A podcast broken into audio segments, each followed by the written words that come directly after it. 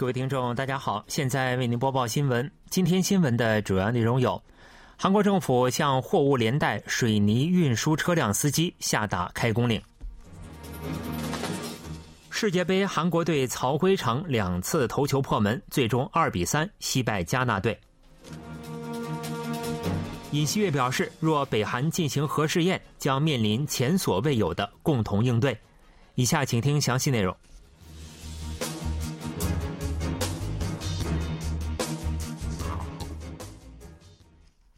韩国政府二十九日在国务会议上表决通过，向集体拒绝运输的货物连带下达开工令。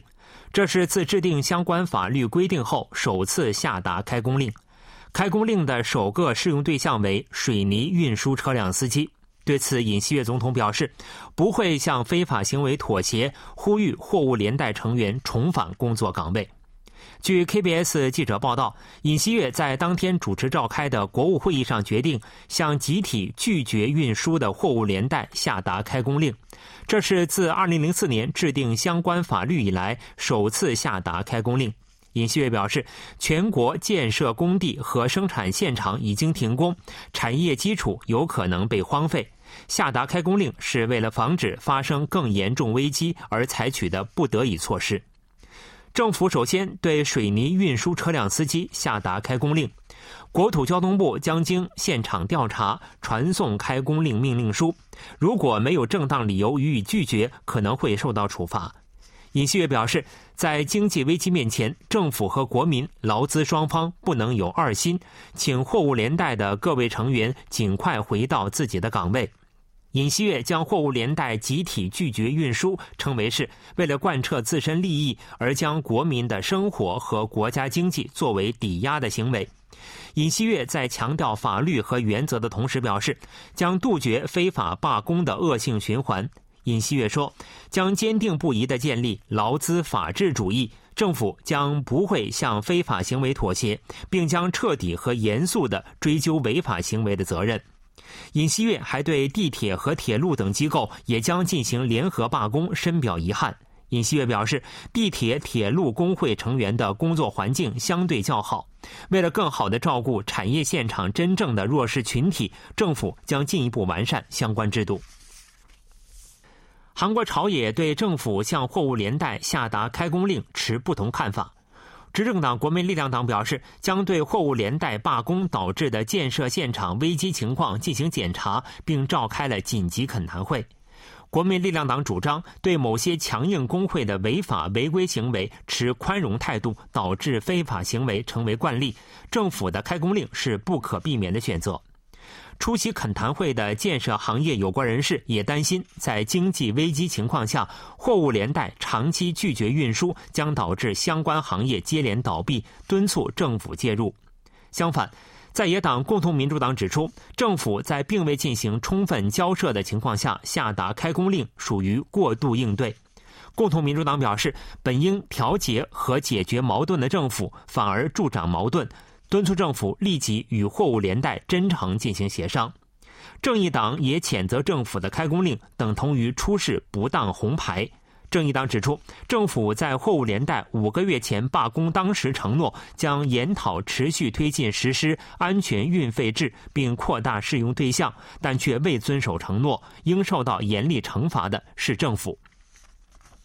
韩国民主老总公共运输劳动组合货物连带本部大罢工进入第六天的二十九日，政府向货物连带下达了开工令。对此，货物连带成员削发表示抗议。货物连带当天上午十时许在总统室前召开记者会，谴责政府下达开工令。货物连带表示，政府将货物运输劳动者的罢工贬低为集体拒绝运输、以强制个体户开工的矛盾态度，侵犯宪法所保障的基本权利。货物连带方面表示，开工令违反宪法，也违反国际劳工组织公约。货物连带当天在全国十六个地区的据点举行抗议政府下达开工令的集会，组织领导人员纷纷进行削发。货物连带方面强硬表示，我们不会屈服于开工令等政府的打压，决定削发抗议政府的打压行为。二十八日下午二时，国土交通部与货物连带方面在政府世宗办公楼进行了协商，但双方仅确认了彼此的立场差异，协商为时一小时五十分钟。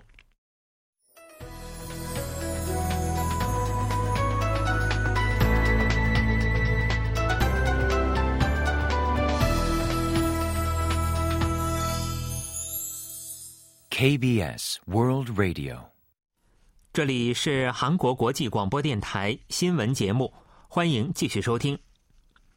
在卡塔尔世界杯小组赛 H 组第二场比赛中，韩国队曹圭成两次头球破门，上演梅开二度，但最终韩国队二比三惜败加纳队，时隔十二年晋级十六强的目标亮起了红灯。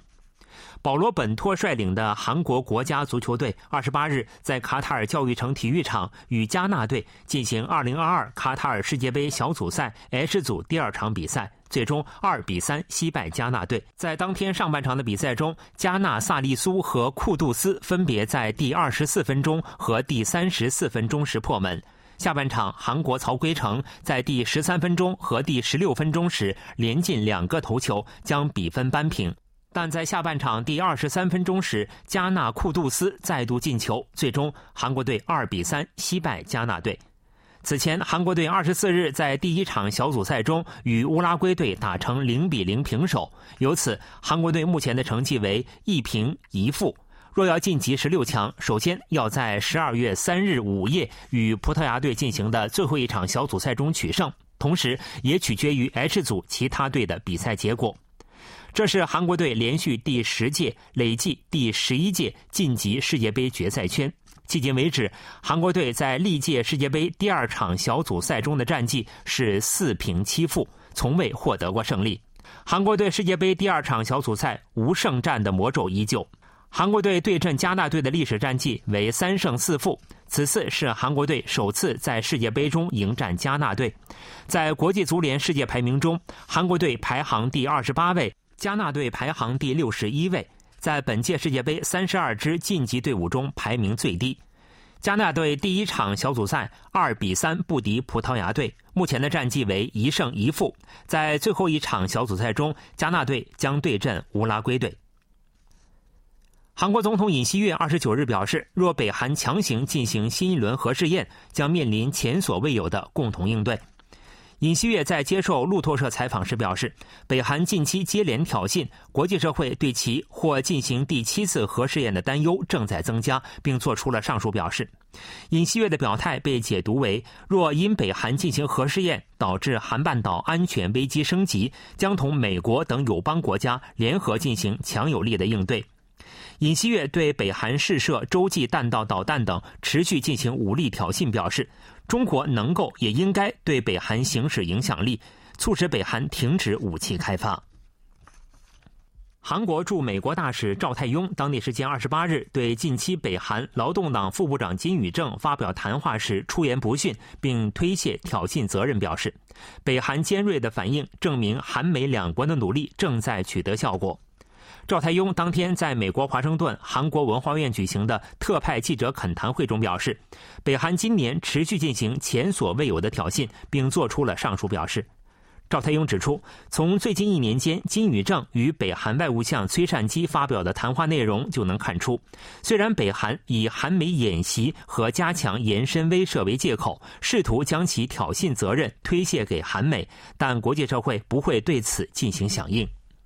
赵泰英表示，二零一九年北韩发射了二十五枚弹道导弹，创下历年之最。而今年截至目前，北韩已经发射了六十三枚弹道导弹。今年九月下旬起，北韩发射了三十二枚弹道导弹，并进行炮击和动员战斗机等启用常规武器进行挑衅，持续实施前所未有的挑衅。对此，韩美两国紧密合作予以应对。无论北韩进行何种挑衅，韩美两国均立即共享信息，并商讨应对措施。韩美日三国也在加强合作。在军事方面，韩美两国通过即刻应对，展现了同盟的意志和力量。这包括两国战斗机共同开展空中打击演习，美军在韩半岛部署战略轰炸机等。赵泰庸介绍说，韩美正加速进行实质性协商，以加强延伸威慑力。继延伸威慑战略磋商之后，还通过举行年度例行安全协商会议，在国防部长层面发布强有力的对北信息，并确定了提高延伸威慑执行力的方案。赵太勇还表示，北韩通过网络非法行为筹措核岛项目资金，韩美正予以应对。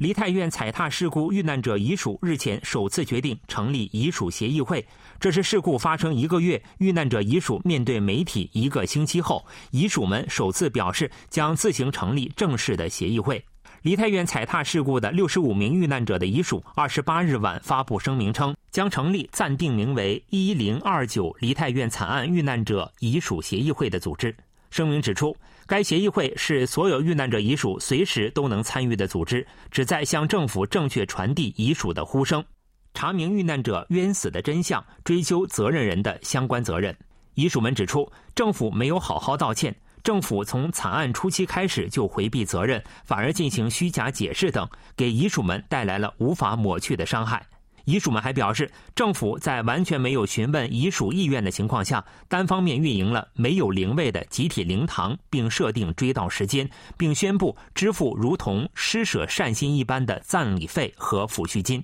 遗属们还对警方正在进行的调查进行了批判，称警方并未试图查明所有真相，而是仅对部分责任人进行调查，且没有向遗属进行任何说明。遗属方面表示，即使得到国家赔偿，遇难者们也不会再回来。比起讨论国家赔偿，更重要的是查明事故真相和追究责任。梨泰院事故遇难者遗属们还表示，真心感谢让遗属们鼓起勇气站在一起，并高喊“不是遇难者的错”的所有民众。